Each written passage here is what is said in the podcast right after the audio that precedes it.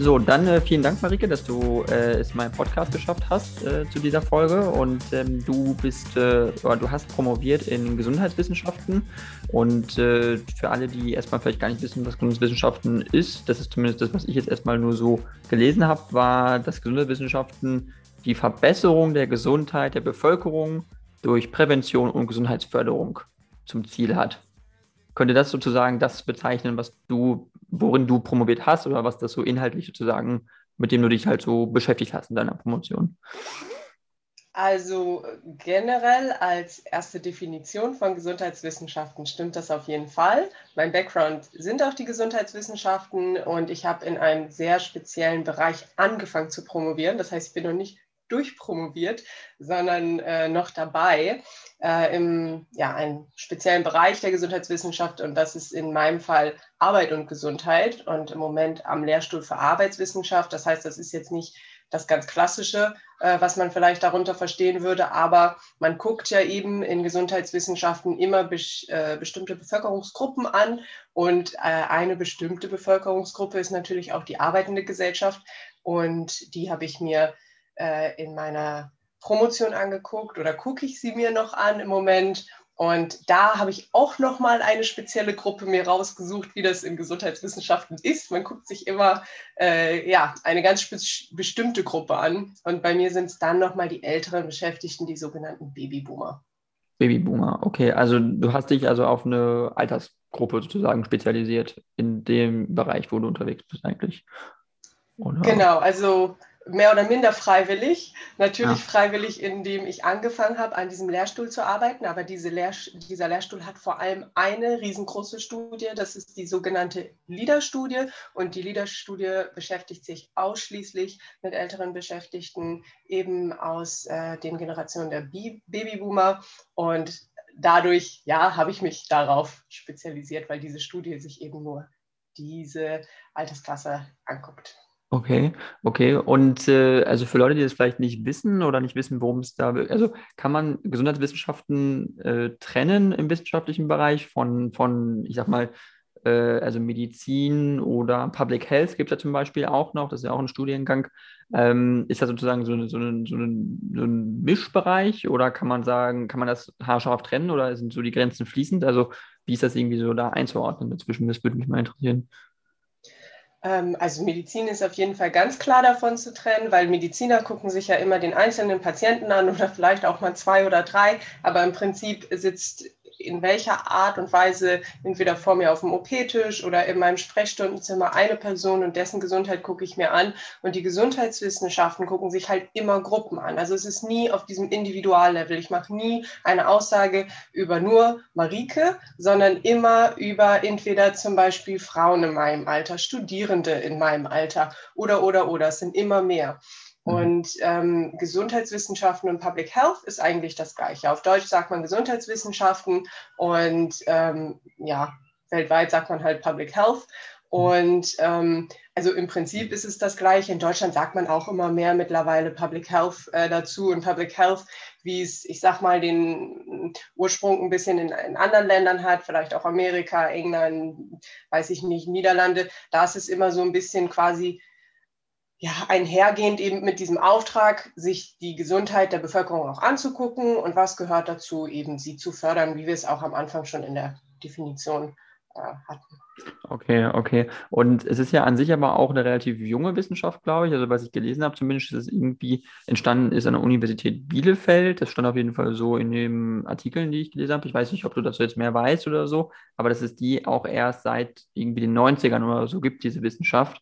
Und äh, das war zum Beispiel jetzt bei mir auch so, was ich, weil ich habe ja Politik und Wirtschaft studiert und das war auch ein ziemlich junger Studiengang, den gab es auch erst irgendwie seit 15 Jahren oder so.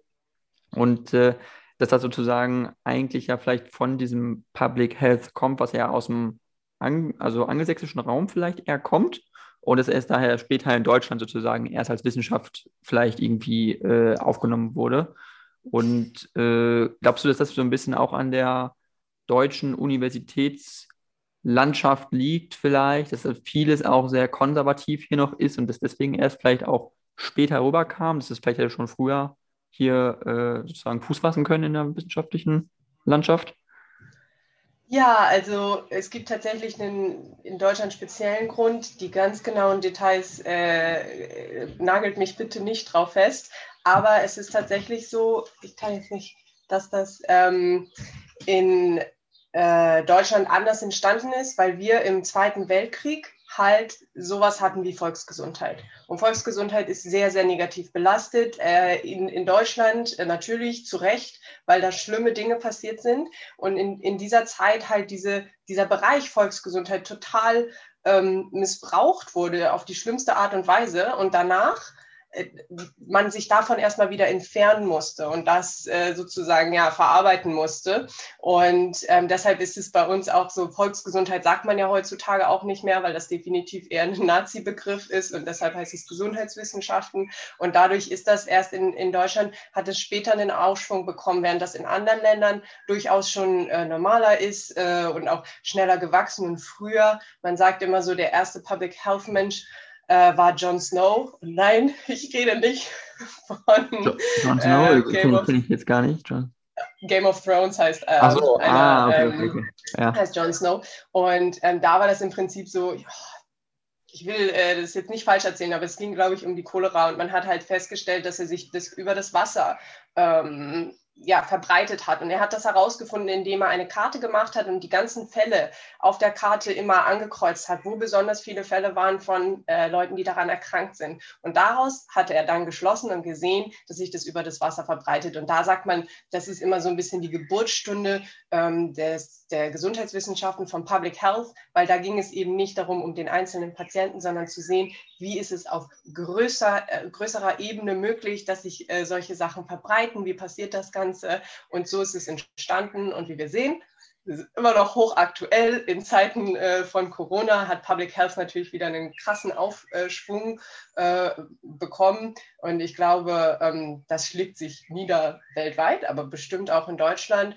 Und um nochmal darauf zurückzukommen, ist es definitiv so, dass man sagen kann, in Deutschland ist, ist es ein bisschen verzögert ähm, wieder der Fokus quasi darauf gekommen äh, nach dem Zweiten Weltkrieg im Vergleich jetzt äh, zu anderen Ländern ähm, und dadurch auch noch relativ ein neues Fach gewesen an der Uni. Auch als ich das studiert habe, haben die Leute überhaupt nicht gewusst, äh, was das ist, wenn ich erzählt habe, ich mache Gesundheitswissenschaften und Public Health. Das hat sich jetzt in der Zeit nach meinem Bachelorstudiengang definitiv schon geändert. Das Thema ist mehr auf der Agenda ähm, und jetzt über Corona ja sowieso.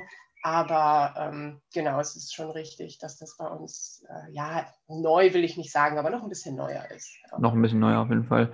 Ähm, ja. Und hat das, hat das was mit zu tun, auch dass sozusagen das vielleicht, also weil du kannst es besser einschätzen, weil du kommst aus dem Bereich. Ich habe jetzt nur im Bachelor studiert bisher, aber mein Eindruck war, dass es in Deutschland immer auch starke Vorbehalte gegenüber neuen äh, wissenschaftlichen Disziplinen gibt und wissenschaftlichen Bereichen irgendwie, dass da gesagt wird, hm, ist das überhaupt was Richtiges oder ist das irgendwie vielleicht doch ein bisschen, äh, sollte man nicht ein bisschen vorsichtiger rangehen erstmal und, und uns erstmal in Frage stellen, während in England oder in den USA da deutlich, wie soll ich sagen, da offener rangegangen wird irgendwie und, und, und, und ein bisschen auch ein Experimentier- äh, oder eine Experimentierfreude, also eine, eine Lust am Neuen auch so ein bisschen da ist manchmal in Deutschland ist stark auf diesen ganz klassischen Bereichen irgendwie fokussiert ist. Und das war das, womit ich immer stark konfrontiert war, auch mit meinem Studiengang. Ich habe den Eindruck, die meisten Leute wissen überhaupt nicht, was ich studiere.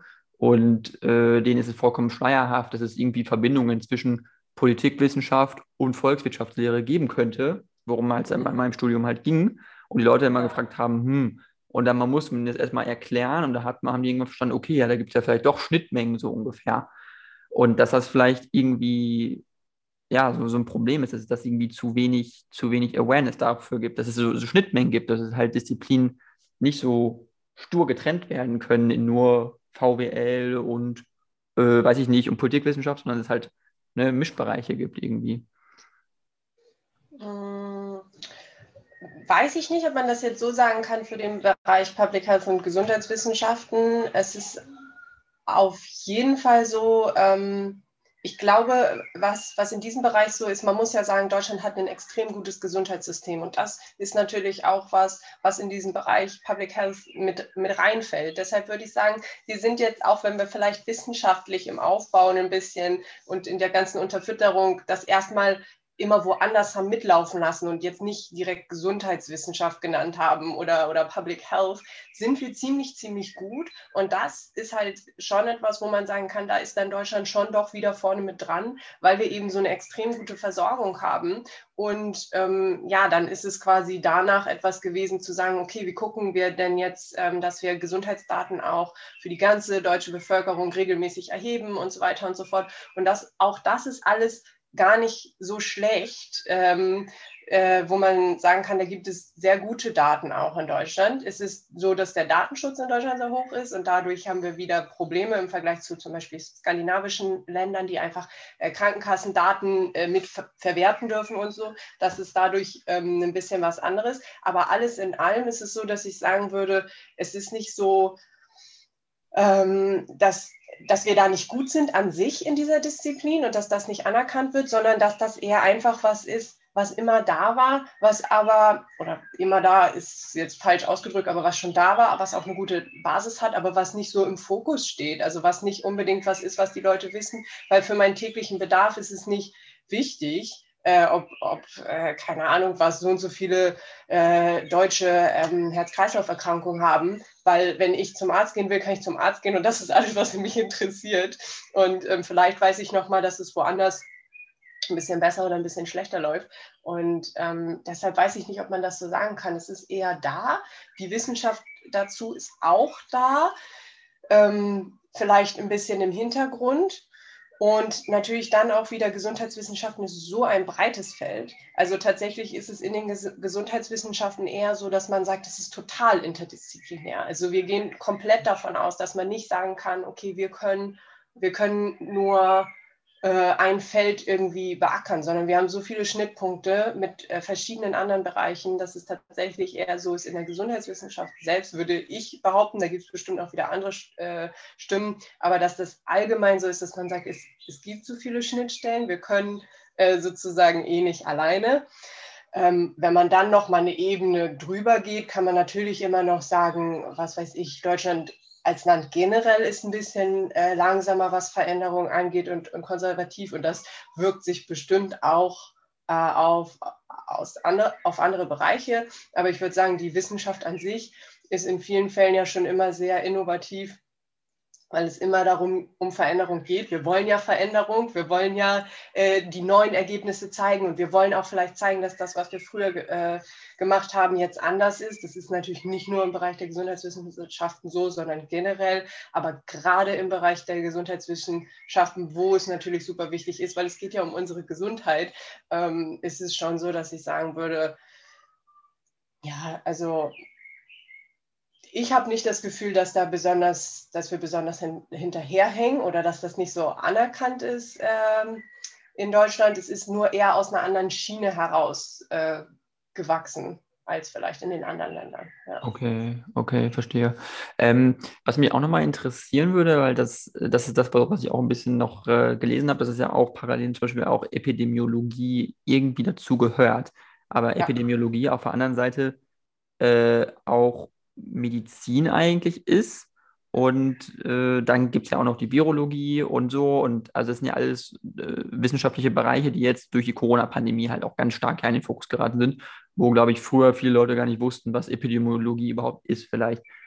Äh, und hattest du den Eindruck jetzt vielleicht auch, dass durch die Corona-Krise, dass deine, dein wissenschaftlicher Bereich stark in den Fokus geraten ist, aber auch vielleicht auch stark in die Kritik öffentlich, weil das ist ja das, was auch Epidemiologie auch sich hat stark anhören müssten mit vielen Dingen, die in der Corona-Krise gut und oder schlecht gelaufen sind, äh, dass das äh, Gesundheitswissenschaftler, Epidemiologen ähm, vielleicht äh, hätten besser vorhersehen müssen, manche Dinge zum Beispiel.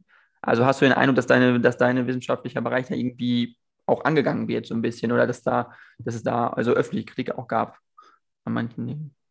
Ähm, also erstmal ist ähm, Epidemiologie ein Teil von Gesundheitswissenschaften. Also wie gesagt, da gehört ganz, ganz viel zu. Und im Prinzip ist es so, dass alle, sage ich mal, gesundheitlichen Studien, welcher Art auch immer auf Bevölkerungsebene, sind äh, mehr oder minder Epidemiologie. Also das ist okay. es einfach, die Studienarbeit quasi, sich was anzugucken, das ist im Prinzip epidemiologische Forschung. Mhm. Und das kann man natürlich in den verschiedensten Bereichen machen. Also da ähm, ist das, was, die, was beim RKI gemacht wird, beim Robert-Koch-Institut natürlich sind das epidemiologische Daten, aber man kann auch in den Krebsregister gehen. Ähm, also wir haben verschiedene Daten, äh, ja, die uns da zur Verfügung stehen. Und es handelt sich halt immer um Gesundheitsdaten und das ist dann im Prinzip äh, Epidemiologie. Jetzt mal ganz plakativ kurz zusammengefasst. Mhm. Ähm, natürlich hat gerade der Bereich extrem viel Sichtbarkeit äh, bekommen in der Corona-Pandemie. Für mich ist es ganz klar so, dass das kompliziert ist für Nichtwissenschaftler, sich mit wissenschaftlichen Daten auseinanderzusetzen. Und das wird dann nochmal verkompliziert, wenn die Medien versuchen müssen, das runterzubrechen. Wenn mhm. man zugehört hat, den meisten Wissenschaftlern, finde ich, kann man sagen, an den, also natürlich läuft nie alles perfekt, aber es ist nie so, dass die irgendwie einen Anspruch erhoben haben auf eine bestimmte Meinung, keine Ahnung was, dass es genauso ist, dass es nicht anders ist und so weiter. Und gerade im Bereich äh, der Wissenschaft die haben lange und laut gesagt, es kommt so eine Pandemie auf uns zu. Ja, und nicht nur Wissenschaftler in Deutschland, sondern weltweit ähm, haben sie darüber gerätselt, was die nächste Pandemie sein wird. Und äh, Corona war vorne mit drauf. Manche haben gesagt Corona, andere haben gesagt Influenza äh, wird es werden, aber eine wird Ach, kommen. So es wurde vorher so. schon so davon ausgegangen, dass so eine Corona-Welle kommen könnte, theoretisch. Corona oder wie gesagt, oder Influenza, da, da ähm, mhm man kann es halt ja nicht komplett voraussagen, aber das, was kommt und sich weiter mutiert und dass das so passieren kann, das war absehbar. Und da haben auch die wenigsten Wissenschaftler drüber geschritten, dass es so weit kommen wird. Das ist aber halt sowas, was ja in der Kommunikation ähm, in Teilen untergeht, weil am Ende ist es egal, was die Wissenschaftler gesagt haben, die Pandemie ist jetzt hier und die Leute haben Angst. Und äh, dann werden halt diese Themen bespielt. Und es ist halt auch total schwierig, weil es gibt Wissenschaftskommunikation, ähm, also äh, im Journalismus, aber wenn man auf einmal so eine globale Pandemie hat von so einem Ausmaß, dann ist ja auch dieser Bereich extrem gefordert und vielleicht auch überfordert und vor allem mischen auch andere mit. Also da kommen dann auf einmal andere Journalisten, die eben nicht diesen Background haben, die diese Daten gar nicht so gut auseinander können, äh, ziehen können und, und schreiben irgendwelche Schlagzeilen. Und ja, dann natürlich äh, trifft es die Wissenschaftler und es, es trifft auch äh, die Epidemiologie und meinen Bereich absolut. Ähm, aber ich glaube tatsächlich selbst nicht, dass das ist, dass man sagen muss, oh, da wurden jetzt besonders viele große Fehler gemacht, sondern viele Sachen wurden einfach ähm, gehypt oder äh, es ist halt so, Wissenschaft ist nicht was, das ist leider so, was man in zwei Sekunden äh, erzählen kann. Also das sind halt Sachen, man muss sich ein bisschen mehr Zeit dafür nehmen, aber dafür sind unsere Nachrichten nicht gemacht. Und dann fehlt was und dann ist es ja ein ganz bestimmter Punkt herausgehoben, der nicht falsch ist, aber im Kontext zu betrachten ist. Und dann auf einmal äh, gerät eine ganze äh, Wissenschaft in Verruf, weil es so nicht ist, was nicht stimmt. Und ich glaube, die Wissenschaftler selbst, sind natürlich ein bisschen äh, traurig darüber, äh, dass es so gelaufen ist, aber es ist nicht so, dass in der Wissenschaft selber untereinander Streit jetzt herrscht oder so, oder dass andere Disziplinen die Epidemiologie angucken und sagen, was habt ihr da für einen Job gemacht, sondern das ist eher so, dass man sagt, insgesamt herrscht ein Konsens darüber, also wie es ist. Natürlich gibt es immer ähm, ja, für und weh, wieder gegen die eine Position, gegen die andere. Aber es ist nicht so, dass die komplett auseinanderstehen, sondern relativ nah zusammen und über, ja, ein paar Dinge sich uneinig sind. Und in der Wissenschaft selber ist das von daher, glaube ich, gar nicht so schlimm. Ich finde, was ganz schön ist tatsächlich, ist, dass einfach mal so in die Medien gerückt ist, dass es Wissenschaftler gibt. Es sind enorm viele in Deutschland und weltweit und was die für Arbeit machen und dass diese Arbeit wichtig ist. Weil ganz häufig, wenn man sagt Wissenschaftler, dann denken die, man beforscht irgendwas, was super unnötig ist und sitzt da irgendwie rum in seinem Elfenbeinturm und keine Ahnung was. Und ähm, das ist eben auch was, was in den Medien jetzt deutlich geworden ist. Ob man jetzt die Negativschlagzeilen gehört hat oder eher die positiven, ist klar geworden, wie viel Arbeit dahinter steckt, wie kompliziert das ist, auch das System mit den Geldern und alles. Und ich glaube, das ist ein Gewinn für die Wissenschaft gewesen in dieser Pandemie, in Deutschland, aber auch weltweit. Mhm. Okay, das, das würde ich auch total unterschreiben. Ähm, was ich mir, oder was mir aufgefallen ist, ist aber zum Beispiel äh, mit Christian Drosten zum Beispiel. Der hat ja einen Podcast auch, äh, wo er auch viel über die Pandemie spricht und er ist ja eigentlich einer der bekanntesten äh, deutschen Virologen. Und äh, aber er wurde auch äh, massiv angegangen, auch in den Medien. Er wurde auch kritisiert für Dinge, die total unnötig waren und Dinge, die auch, auch falsch waren. Äh, und nur weil er irgendwie eine Studie hatte, die nicht ganz, die nachher keine wirkliche Conclusion hatte oder so, heißt es ja nicht, dass er jetzt voll die Fehler gemacht hat als Wissenschaftler, sondern das ist halt normal, wenn man wissenschaftlich arbeitet. Und er hat äh, aber dann beschlossen, wegen der ganzen Kritik der Öffentlichen, nicht mehr öffentlich aufzutreten in irgendwelchen Shows, äh, sich nicht mehr zu äußern, sondern nur noch in diesem Podcast und äh, über seinen Twitter-Account. Äh, also was meinst du, was macht das eigentlich sozusagen? Wie, inwiefern äh, ist dieser Mediendiskurs auch mittlerweile so, so verroht oder auch so, so extrem in seiner Kritik, dass Wissenschaftler solche drastischen Maßnahmen eigentlich dann auch daraus ziehen und dann sagen, ich sage jetzt gar nichts mehr in der Öffentlichkeit, ich setze mich in keine Talkshow mehr. Also was, was sagt das auch aus über eine Diskursfähigkeit eigentlich in der Gesellschaft? So ein bisschen. Ähm, das ist natürlich ne, jetzt nicht unbedingt mein äh, Fachgebiet nee, klar, klar, Also wir driften ja. so ein, äh, ein, bisschen ab, aber ich kann natürlich äh, ein bisschen den wissenschaftlichen Blick äh, reinbringen, immer unter der Prämisse, dass das natürlich auch andere Wissenschaftler anders sehen.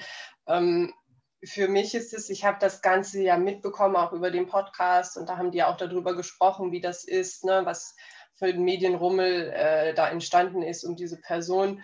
Und ähm, ich kann da eigentlich nur wiederholen, was äh, der Herr Drosten selbst gesagt hat, dass er gesagt hat, das ist, das, das ist nicht sein Feld. Darin ist er nicht trainiert, darauf ist er nicht vorbereitet. Das ist auch nicht die Arbeit, die er machen wollte. Andere Leute, die in die Politik gehen oder die, weiß ich nicht, äh, Sänger sind oder sowas, die kennen das. Irgendwas gehört das dazu und ähm, sowas passiert. Du kriegst einen Shitstorm äh, oder du wirst gehypt in den Himmel gelobt und du lernst damit umzugehen und das gehört einfach zum Job dazu. Und es gehört zu seinem Job nicht dazu. Und jetzt kam diese Pandemie und ja, er war Experte und er dachte, hey, das ist ja auch, wenn man die Geschichte gehört hat, also relativ spontan entstanden. Und er hat gesagt, das ist doch super, vielleicht kriegen wir hier was hin, was ein bisschen helfen kann. Und es hat ja tatsächlich auch super vielen geholfen. Und dann ist es einfach explodiert. Und ähm, das hat ja so keiner äh, sehen können. Und dann hat man halt auch gemerkt, wie schnell das dann eben an seine Grenzen stoßen kann, äh, wie es auch ist. Und Herr Drosten hat immer wieder betont, dass Wissenschaft eben nicht einfache zwei Sätze sind, sondern dass wenn man sich wirklich intensiv auseinandersetzen möchte mit der wissenschaftlichen Meinung zu einem Thema, wenn man das möchte, dann braucht man ein bisschen mehr Zeit. Und diese Zeit hat man in den allermeisten Talkshows nicht. Ähm, und es werden auch immer wieder die gleichen Fragen aufgebaut, äh, zum Beispiel die in der Wissenschaft schon geklärt sind, wo man sagt, das haben wir schon, da können wir jetzt auch drüber weggehen, aber dann kommt wieder irgendjemand, der irgendwas anderes gesagt hat. Und das ist vielleicht eine Person, aber in der Talkshow sieht es dann wieder so aus, wie als äh, wären das zwei Meinungen, die mhm. komplett gleichwertig sind. Und ja. ich glaube, das ist dann sowas, wo man als Wissenschaftler, also ich könnte es nachvollziehen als Wissenschaftlerin, dann einfach frustriert ist und sagt, unser Job ist anders. Wir lieben die Kontroverse, wir lieben die Diskussion wir müssen das machen in unserem Job. In unserem Job, wo wir beschreiben, in Artikel gibt es immer einen Teil, der Diskussion hat und da wird abgewogen. Was gibt es schon für Ergebnisse? Wie lassen sich die da einreihen? Wie valide sind unsere Ergebnisse? Warum auch nicht? Wir beschreiben das da ganz genau. Im Idealfall, es gibt auch immer schwarze Schafe, aber das ist das, was wir mögen, was wir machen, was zu unserem Kernberuf gehört. Und das geht aber in den Medien einfach nicht so gut. Und dann zu sagen, okay, ich ziehe mich zurück und ich nehme den Kanal, wo ich das machen kann, in der Ruhe, in der, in der ähm, Bandbreite, wo ich denke, okay, da kann ich auch äh, den Daten gerecht werden. Ich kann das verstehen aus wissenschaftlicher Perspektive. Ähm, und eben weil es auch nicht sein Job gewesen ist, quasi jetzt ganz Deutschland zu informieren, ist es eher was, wo man sagt, okay, vielleicht müssen wir gucken, wie können wir das ähm, besser kommunizieren. Und ich glaube, auch da haben die Medien schon auch viel gelernt äh, in diesem Jahr. Also es hat uns mhm. alle unerwartet getroffen. Definitiv, äh, würde ich auch so, auch so unterschreiben. Äh, ich glaube nur, was auch, auch, auch manchmal ein Problem ist, wenn Leute Talkshows gucken, wie Markus Lanz oder so oder Maybrit Illner, Äh, und dann treten da Christian Drosten und äh, Hendrik Streeck auf und die haben beide so ein bisschen verschiedene Meinungen, auch zum Beispiel, wie man mit der Pandemie umgeht. Äh, dann ist es auch für viele Bürger auch manchmal so ein bisschen so, hm, okay, das sind beides sehr renommierte Wissenschaftler und beide irgendwie Chefvirologen an ihrem Institut. Äh, und trotzdem gibt es unterschiedliche Meinungen wissenschaftlich und auch beide äh, Meinungen sind wissenschaftlich fundiert. Und dass man dann vielleicht auch vielleicht mal mehr erklären muss, es gibt auch nicht nur eine Antwort oder es gibt nicht die, es gibt nicht den goldenen Weg sozusagen aus der Pandemie heraus und es gibt auch nicht die eine, äh, die eine Weisheit. Es gibt äh, also zu gewissen Problemen und zu gewissen äh, epidemiologischen, was ich auch nicht zusammenhängen, äh, diese Antwort und dann gibt es aber in diesem Bereich dann wieder diese Antwort. Also ich glaube, es ist nicht so einfach und die Leute wollen meistens einfache Antworten, aber äh, Wissenschaft ist vielleicht auch nicht dafür da, einfache Antworten zu geben, würde ich vielleicht erstmal so sagen. Naja, auf jeden Fall Studien, Studien, die gemacht werden. Und das sind ja die, mhm die Daten, auf denen, über die wir dann sprechen, die sind erstmal nicht einfach, weil man sich immer vorstellen muss, wenn ich irgendetwas beforsche, es gibt immer Sachen, die ich im Hinterkopf behalten muss, wenn ich das Ergebnis, was da auf dem Papier steht, interpretieren möchte. Und das kennen wir alle aus dem Alltag. Wenn du äh, mich an einem Tag interviewst, wo ich nur fünf Stunden geschlafen habe und Kopfschmerzen habe, ja, dann äh, wird das ganze Interview vielleicht viel langweiliger oder anstrengender oder keine Ahnung was, als wenn du mich an einem anderen Tag ähm, äh, gefragt hättest, ja. Ähm, wenn ich zusätzlich irgendwie, keine Ahnung was, eine Morgenperson bin und wir machen es am Abend, hast du auch wieder ein anderes Ergebnis. Und so ist es auch mit den Studien. Und das heißt, es ist nie einfach zu sagen, okay, die Antwort ist diese. Weil wir haben getestet unter den und den Bedingungen, es sind die und die und die Leute gewesen, es waren so und so viele, der Anteil von Menschen, die da drin waren, so viele waren Frauen, äh, so viele waren Junge, so viele waren Alte, da gibt es so viele Faktoren. Das heißt, das ist nicht wirklich einfach. Und hm. wenn dann Leute in Talkshows sitzen, die das debattieren und auch das sind zwei Wissenschaftler, die haben das alles im Kopf für die ist das nicht schwer, dann einzusteigen in eine Diskussion auf so einem Level. Aber da ist der Rest der ähm, Gesellschaft nicht. Und da mache ich denen auch überhaupt keinen Vorwurf drauf. Ich habe auch Besseres zu tun, als mir das selber anzueignen.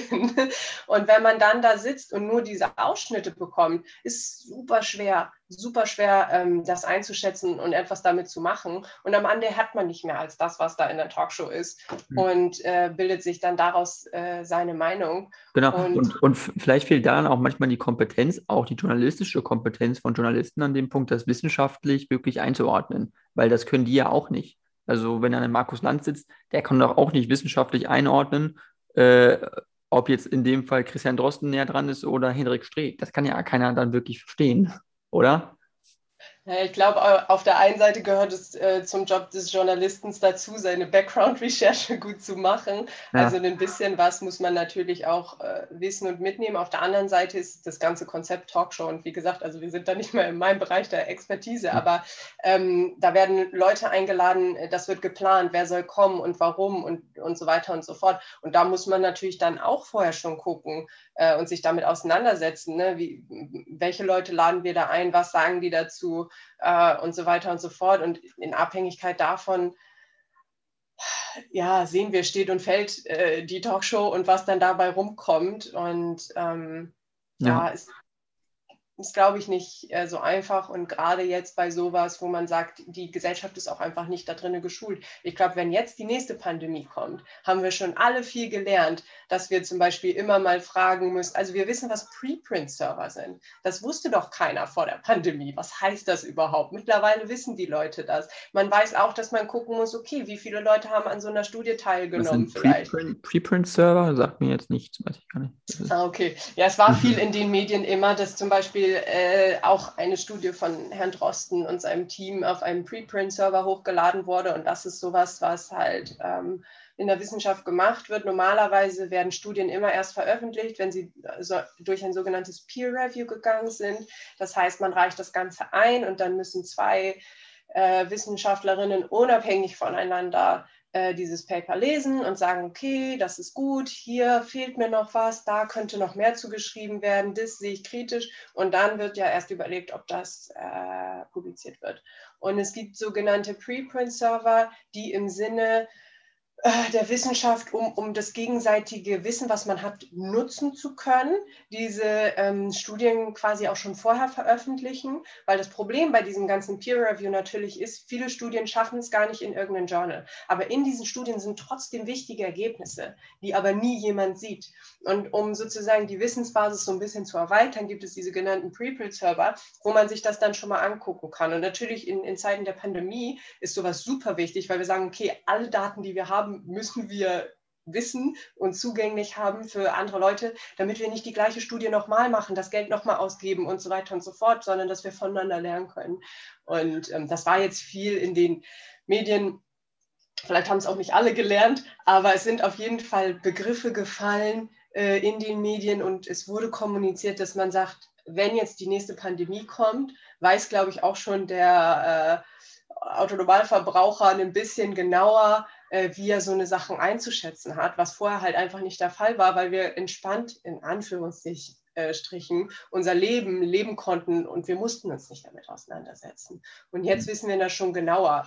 mRNA, äh, Impfstoffe und so weiter. Das sind Begriffe, selbst wenn wir nicht direkt jetzt sagen können, ah, ich weiß genau, was das ist, weiß man, dass es einen Unterschied gibt zu dem anderen Impfstoff und äh, so eine Sache. Und das heißt, jetzt, glaube ich, kann die Bevölkerung sowas auch schon wieder besser einschätzen. Das ist einfach ein Lernprozess. Absolut, definitiv. Es ist ein Lernprozess und äh, deswegen äh, eigentlich wollte ich das, äh, ich wollte jetzt auch nicht so einen großen Schwenk machen in Richtung äh, Pandemie und so eigentlich. Das war jetzt eigentlich nicht so geplant, aber äh, hängt ja schon irgendwie stark alles mit allem zusammen, irgendwie in der Wissenschaft. Ähm, aber was ich eigentlich fragen wollte, ist, weil du ja also eben aus der Gesundheitswissenschaft kommst äh, und da, da also promoviert hast, beziehungsweise deine Promotion, du bist ja jetzt auch im, im, im Prozess dabei. zu promovieren sozusagen. Ja. Ähm, wie hast du das oder was ist deine Promotionsart? Weil es gibt ja zwei Arten. Es gibt ja also so kumulativ, glaube ich, und eben Monographie zu schreiben. Äh, machst du eine Monographie oder machst du dieses Kumulative? Ich promoviere kumulativ. Das okay. ist tatsächlich was, was in Deutschland noch nicht ganz so häufig passiert. An unserem Lehrstuhl ist es so, dass wir die Ersten sind, die kumulativ äh, promovieren. Und da kann man definitiv sagen, da gucken manche noch ein bisschen, ähm, ich sag mal, konservativ äh, aus der Wäsche und denken sich so, okay, das ist jetzt neu für uns. Ähm, das ist was, wo man sagen kann, das ist in anderen Ländern völlig normal. Man schreibt seine, also kumulativ vielleicht nochmal als Erklärung. Das heißt, ich veröffentliche wissenschaftliche Artikel in wissenschaftlich anerkannten Journalen und ähm, die sind dann auch peer-reviewed. Und daraus kommt dann am Ende, packe ich das quasi in ein Buch oder wie man es nennen will, in ein Dokument und schreibe eine Einleitung und noch einen Diskussionsteil, in dem ich diese Artikel, die ich geschrieben habe, äh, verbinde und dann eben sage, aus diesen drei, vier, fünf Artikeln, wie viele auch immer man geschrieben hat, es gibt ein gewisses Minimum, ähm, ziehe ich diesen und dieses und dieses Fazit oder habe dieses und dieses gelernt und das ist neu und bitte hier ist äh, meine Promotion. Oh. Ähm, genau, und das ist was, was ähm, im Ausland äh, schon relativ normal ist. Äh, dass man eben so promoviert, weil es ja Sinn macht. Man übt sich quasi schon als Wissenschaftler. Das ist ja das, was ein Wissenschaftler macht. Man guckt sich Daten an und analysiert sie und sammelt sie und so weiter und so fort. Und äh, bei uns war es halt immer noch klassisch so, das kennt man auch noch viel, dass man sagt, ja, es ist ein ganz langes, dickes Buch, was da geschrieben wird, wenn man eine Doktorarbeit schreibt. Ähm, und das mache ich nicht, sondern mache eben kumulativ und habe, ich muss mindestens drei Artikel veröffentlichen und im Moment habe ich zwei veröffentlicht. Okay. Und, und konntest du das entscheiden damals, bevor du promoviert hast, ob du kumulativ oder per Monographie promovieren möchtest oder war das schon gesetzt sozusagen? In meinem Fall war es gesetzt. Das ist aber nicht okay. immer so. Das ist, manchmal hat man auch die Wahl. Aber bei mir war es so, dass es gesetzt war, ähm, dass ich quasi eingestellt wurde ähm, als wissenschaftliche Mitarbeiterin, aber mit Aussicht auf Promotion und dass, wenn ich die Promotion dann machen möchte, dass das eben kumulativ ist. Und ja, bei mir war auch das Thema festgelegt. Ähm, das gibt es auch, also dass man sagt, okay, es wird quasi ausgeschrieben, eine Stelle und da sagen sie so, hier, das ist das Thema, das möchten wir gerne, äh, dass beforscht wird und dann kann man sich darauf bewerben und dann ist aber auch klar, dass man dieses Thema eben macht. Hm. Und dann gibt es aber auch die Möglichkeit äh, an anderen Lehrstühlen, dass man selber mit Ideen kommt oder dass sie sagen, okay, wir haben hier einen groben Bereich, in dem wir uns aufhalten und wir können zusammen eine Fragestellung entwickeln. Aber bei mir war es so, dass das Thema vorgegeben war und auch die Art. Ja. Auch die Art, okay, verstehe. Und äh, deiner Erfahrung nach, äh, für jemanden, der jetzt vielleicht auch promovieren möchte, würdest du es empfehlen, diese Art zu promovieren oder würdest du da eher sagen, äh, kumulativ macht mehr Sinn oder weiß ich nicht? Also, was war so dein persönlicher Eindruck? So, weil ich glaube, das ist manchmal interessant zu wissen für Leute, die überhaupt keine Ahnung haben davon, wie es ist zu promovieren. Die machen einen Bachelor und Master vielleicht und hören dann aber vielleicht auf, weil sie Angst haben, boah, das ist vielleicht doch zu heftig oder zu anstrengend oder wie auch immer. Ähm, und das ist vielleicht mal interessant zu wissen für Leute, die das hören. So ist das äh, denn genauso wie ein Masterstudium sozusagen nochmal rangehängt, nochmal drei Jahre? Oder ist es irgendwie was vollkommen anderes? Oder das würde mich mal interessieren, wie es wirklich ist. So, was, genau, wie fühlt man sich dabei, wenn man promoviert sozusagen? Also als allererstes ist es extrem unterschiedlich, je nach Disziplin. Ähm, in anderen Disziplinen kann man das viel, viel schneller machen, seine Doktorarbeit schreiben, auch viel, ähm, ich sag mal, vielleicht weniger aufwendig. Bei uns ist es schon so in den Geisteswissenschaften, dass es relativ lange dauert. Also das ist erstmal sowas, dass man sagt, okay, man guck, muss gucken, in welcher Disziplin ist man unterwegs. In der Medizin kann man das ja zum Beispiel schon während des Studiums noch nebenbei machen. Das wäre bei uns nicht unbedingt gegangen oder man hätte es machen können, aber ich glaube, ich weiß nicht, wer das geschafft hätte. Ähm, bei vielen in meinem Bereich ist es auch so, dass man mindestens ähm, den Bachelor fertig haben muss, bevor man überhaupt anfangen kann zu promovieren. Ähm, naja, also das ist erstmal die eine Sache. Bei mir ist es jetzt eben so, dass das über ähm, ja, diese drei Jahre geht, aber es ist auch so, dass es, äh, ich bin eingestellt worden als wissenschaftliche Mitarbeiterin und durfte auch in meiner Arbeitszeit in Teilen an der Doktorarbeit arbeiten, äh, schreiben. Das war aber nicht meine Hauptaufgabe.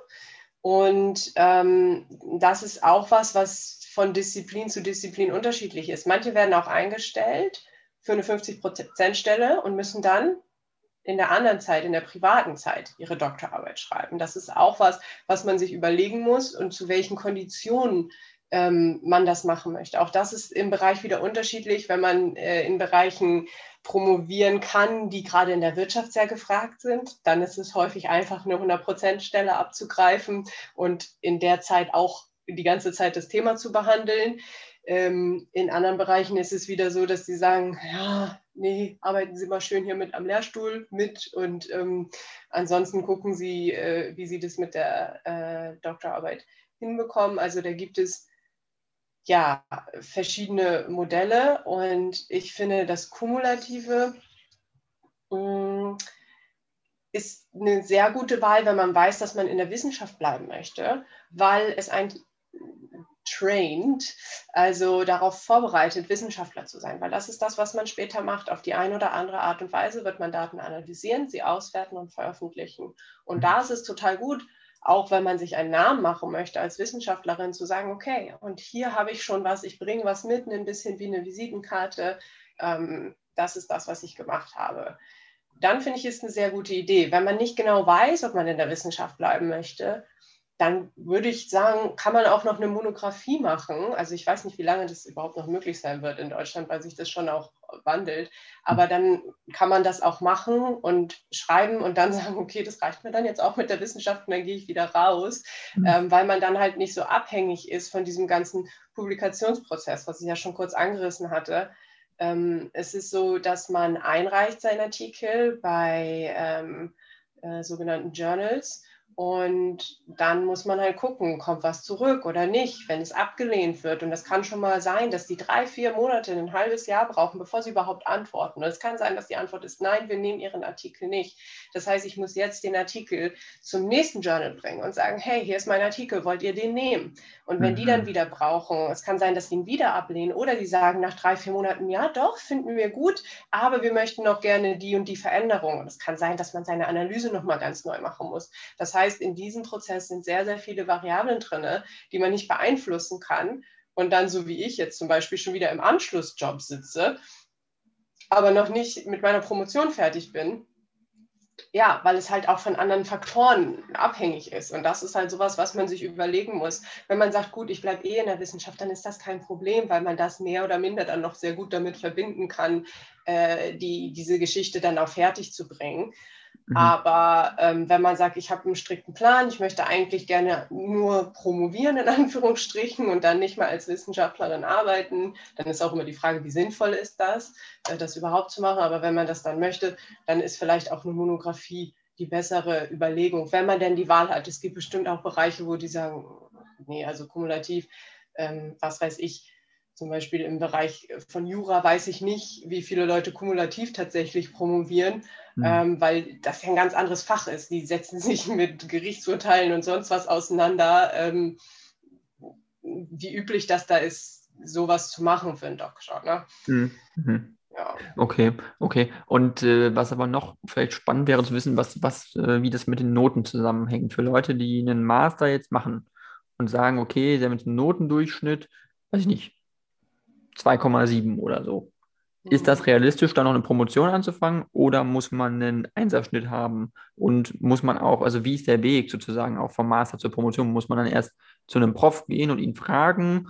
Äh, muss der Prof einen vorschlagen? Äh, muss man sich bewerben? Äh, und vor allem auch, wie sind die Chancen? Wie viele Leute aus einem Masterstudiengang bewerben sich dann auf die Plätze? Weil es gibt ja auch nur eine begrenzte Anzahl an Plätzen an, für eine Promotion. Äh, wie schwer ist es überhaupt, einen, einen Platz zu bekommen? Und äh, wie schafft man es überhaupt, auch einen Platz zu bekommen an der Uni, wo man vielleicht schon seinen Master gemacht hat? Ist das überhaupt wahrscheinlich oder müssen die meisten Leute, die eine Promotion machen, dann nochmal an eine andere Uni gehen, weil an der Uni, wo sie Master gemacht haben, die Plätze so begrenzt sind? Also das sind so, so Fragen, die ich mir stelle manchmal, wie das ist. Auch das, wie immer, wir wissen es schon, ist unterschiedlich, je nach Disziplin. Okay. Ähm, natürlich ist es so, dass in meinem Bereich äh, das einfach ist für viele, die ihren Master gemacht haben, da dann direkt weiterzumachen, weil man wie überall Kontakte geknüpft hat, weil man vielleicht seine Masterarbeit schon zu dem Thema geschrieben hat und dann darauf aufbaut. Ähm, so etwas ist immer möglich. Ähm, dann würde man das quasi besprechen oder da wird vielleicht auch mal ein Professor auf einen zukommen und sagen, ach, wir haben hier gesehen, ganz tolle Masterarbeit, ähm, wollen Sie da nicht noch weitermachen? Ähm, wir könnten da was machen, wir kriegen neue Gelder, ähm, so und so. Dann gibt es den Weg zu sagen, man bewirbt sich auf Stellen. Also meins war eine ausgeschriebene Stelle, wissenschaftliche Mitarbeiterin und ähm, ich konnte dann währenddessen promovieren. Das heißt dann häufig so mit Aussicht auf Promotion oder so oder inklusive Promotion. Das ist aber auch wieder typisch für meinen Bereich. Äh, da wieder das Beispiel Jura und da kenne ich mich gar nicht gut aus, aber ich weiß nicht, ob die so viele Stellen haben ähm, oder ob da viele einfach ähm, selber kommen weil das ist die dritte Möglichkeit. Es gibt auch noch andere Wege, aber zu sagen, ich habe selber eine Idee, ich gehe zum Prof und sage, hey, betreuen Sie mein Thema. Und ähm, wenn dem Prof das gefällt, sagt er, ja klar, das mache ich. Äh, also auch unabhängig von der Note dann sozusagen wäre das dann, also wenn man ein gutes Thema hat, oder?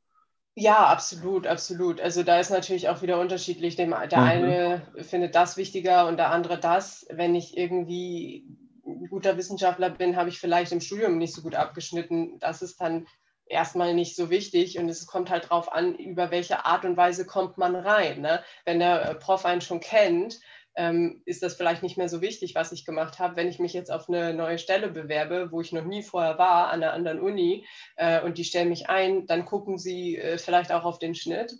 Ähm, aber generell ist das nicht was, glaube ich, was so relevant ist, für einen Doktortitel, weil was viel relevanter ist, kann man sich das vorstellen. Kann man sich das vorstellen, diese Art der Arbeit zu machen? Und das wird, glaube ich, auch in Vorstellungsgesprächen, wenn man sich dann bewirbt und das nicht eh selber vorschlägt oder selber hingeht, sondern wenn man sich auf eine ausgeschriebene Promotionsstelle bewirbt, geht es eher darum, hat man den Drive, hat man das Durchhaltevermögen, hat man Spaß daran äh, so, das zu aber, machen. Weil, aber sind das dann ganz normale, also Vorstellungsgespräche wie für einen Job sozusagen, dass man da hingeht zum Prof und dann sich erstmal vorstellt, ja, das darauf möchte ich mich mehr auf diese Promotion stellen sozusagen und das sind meine Referenzen ja, sozusagen, oder? Genau, das ist ganz normal, also kann man auf Stepstone finden, ne? also äh, ah, Stellen okay. äh, zum Promovieren. Das ist aber, wie gesagt, in meinem Bereich sehr typisch, weil ähm, Gesundheitswissenschaften, Geisteswissenschaften, da läuft das so ab. Für andere Bereiche kann ich nicht sprechen. Ich weiß, dass ein Kumpel von mir in seinem Medizinstudium einfach mit irgendeinem ähm, Professor geklärt hat, dass er schon mal anfängt, seine Doktorarbeit zu schreiben. Wie das da gelaufen ist, dass er das gemacht hat, das weiß ich nicht. Aber so den Geisteswissenschaften ist es durchaus üblich, dass man sich sozusagen auf eine Stelle ähm, eines wissenschaftlichen Mitarbeiters oder einer wissenschaftlichen Mitarbeiterin äh, bewirbt. Und das ist ein ganz normales Bewerbungsgespräch, ähm, weil man ja dann nicht nur die ganze Zeit promoviert, sondern halt auch arbeitet für den Lehrstuhl im meisten Fall oder für die Studie oder was auch immer man da macht. Und ja, das ist dann ein normales Bewerbungsgespräch, wo dann der Lebenslauf auch mitgeschickt wird und natürlich gucken sie dann auch mal über das Zeugnis drüber, aber dann wird man vielleicht auch gefragt, eine kleine Präsentation zu machen und dann werden einem Fragen gestellt, wie man sich das vorstellt, was weiß ich, die Promotion, das Arbeiten als Wissenschaftlerin und ja, dann kriegt man es oder man kriegt es nicht. Okay. Und äh, wenn du, also du bist ja sozusagen äh, fast fertig mit der Promotion oder so gut wie fertig, äh, hättest du dir vorstellen können, ich denke, es müssen sich wahrscheinlich viele Leute anhören, die promovieren, äh, dann doch noch eine Habilitation zu machen, äh, wirklich in der Wissenschaft zu bleiben, so eine Professur anzustreben oder äh, zum Beispiel auch nur als ähm, mit einer Promotion weiterzuarbeiten an der Uni. Das gibt es ja auch häufig. Auch ein Prof an der Uni, der war ein bisschen Leiter von meinem Institut, aber der hatte nie wirklich dann, der war nie Prof, sondern der ist halt nur Doktor gewesen, nur Doktor gewesen in dem Sinne. Äh, und äh, was ja auch durchaus eine, eine Perspektive ist für eine, für eine Karriere, eine wissenschaftliche sozusagen, ne? an der Uni zu bleiben und zu lehren und auch zu forschen sozusagen.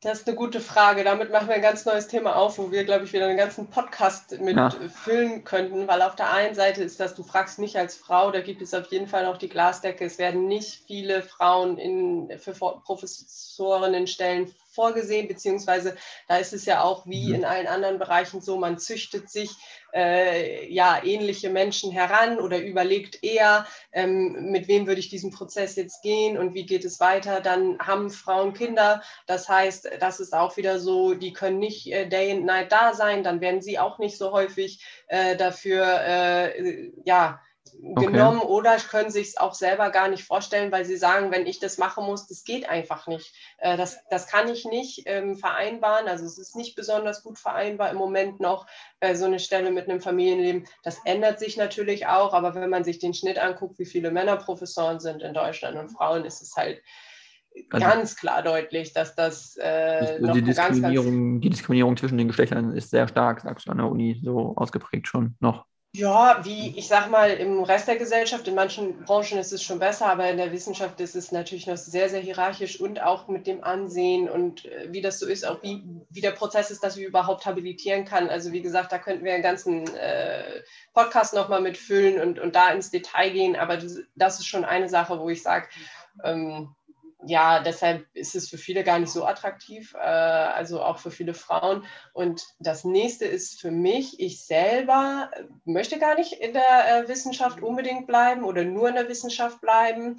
Und ähm, dann ist es für mich halt auch nicht wichtig, weil es nur wichtig ist, wenn man wirklich da äh, sein will. Und dann wiederum kommt noch hinzu, dass, das ist meine persönliche Einschätzung, mit dem äh, Professorinnen-Titel hat man halt auch Mitarbeiterverantwortung und ich glaube, viele äh, Professoren oder Professorinnen äh, haben nicht unbedingt das Gefühl zu sagen, hey, ich bin äh, jetzt hier Führungskraft und ich möchte ein tolles Team führen und wie können wir das machen, sondern die wollen eigentlich gerne ihre Forschung machen. Mhm. Und das kann man dann nicht mehr so gut. Und wenn man wirklich an der Forschung, also es geht natürlich, ne, das will ich jetzt gar nicht sagen, aber es wird natürlich erschwert dadurch, dass man dann auch ein Team leiten muss und auch Personalgespräche führen muss, weil in den meisten Teams ist es nicht so, dass es, weiß ich was, 16 Professorinnen gibt und nur zwei Doktorandinnen oder so, sondern es ist ja immer eher andersrum. Das heißt, in vielen Fällen ist man auch Führungskraft und ähm, nicht alle Wissenschaftler, glaube ich, die Professoren oder Professorinnen geworden sind, sind super gerne Führungskraft, weil es Zeit wegnimmt äh, von der wissenschaftlichen Arbeit. Und das, denke ich, muss man sich auch gut überlegen, ob man das möchte oder äh, eben nicht. Natürlich ist auch diese wissenschaftliche Arbeit, die man dann wieder macht, um diesen Titel zu bekommen, auch toll, sage ich dann mal. Und da ist ja dann auch wieder viel davon dabei. Aber ähm, ja, weiß ich nicht, muss man, glaube ich, selber überlegen und dann eben auch gucken, wie man da rankommt. Das ist nicht unbedingt immer so einfach, weil es halt ja nicht endlos viele Professorinnenstellen gibt. Und ähm, ja, also wie gesagt, ich, ich glaube, das ist jetzt ein kleiner Abriss. Das ist ein ganz, ganz, ganz großes Thema. Da kommt es auch nochmal mit dem System, wie es in der Uni läuft, wie es unterschiedlich ist in Deutschland, an den Universitäten, an den Fachhochschulen und so weiter. Da spielt ganz viel mit rein. Mhm. Aber äh, kurz gesagt oder auch lang gesagt, wäre das schon mal meine erste Einschätzung dazu. Okay, klar, verstehe ich schon. Nee, alles cool. Ähm, dann coole Sache. Dann auf jeden Fall vielen Dank dafür, für deine ganzen äh, äh, ja, äh, Einschätzungen und Einordnungen zu den ganzen äh, Themen, war ja sehr breit. Ähm, du kannst ja vielleicht nochmal wiederkommen in die nächste Folge oder in eine spätere Folge, weil du bist ja jetzt nur noch ganz, als ganz kurzer Spoiler, du bist ja jetzt bei Evotech, jetzt hast du ja jetzt angefangen zu arbeiten. Und äh, vielleicht kannst du ja nochmal irgendwann nochmal was aus der Wirtschaft mit Wissenschaft, Kombination erzählen oder so. ja, ja, klar. genau. Da habe ich jetzt angefangen, das aber noch ein ganz neues Kapitel quasi. Ähm, da bin ich gerade erst am Eintauchen, aber ja, da weiß, ich, wie es aussieht in der Zukunft. Alles klar. Dann schon mal vielen Dank, Marike. Und ich würde sagen, bis zum nächsten Mal. Ja, sehr gerne. Vielen Dank.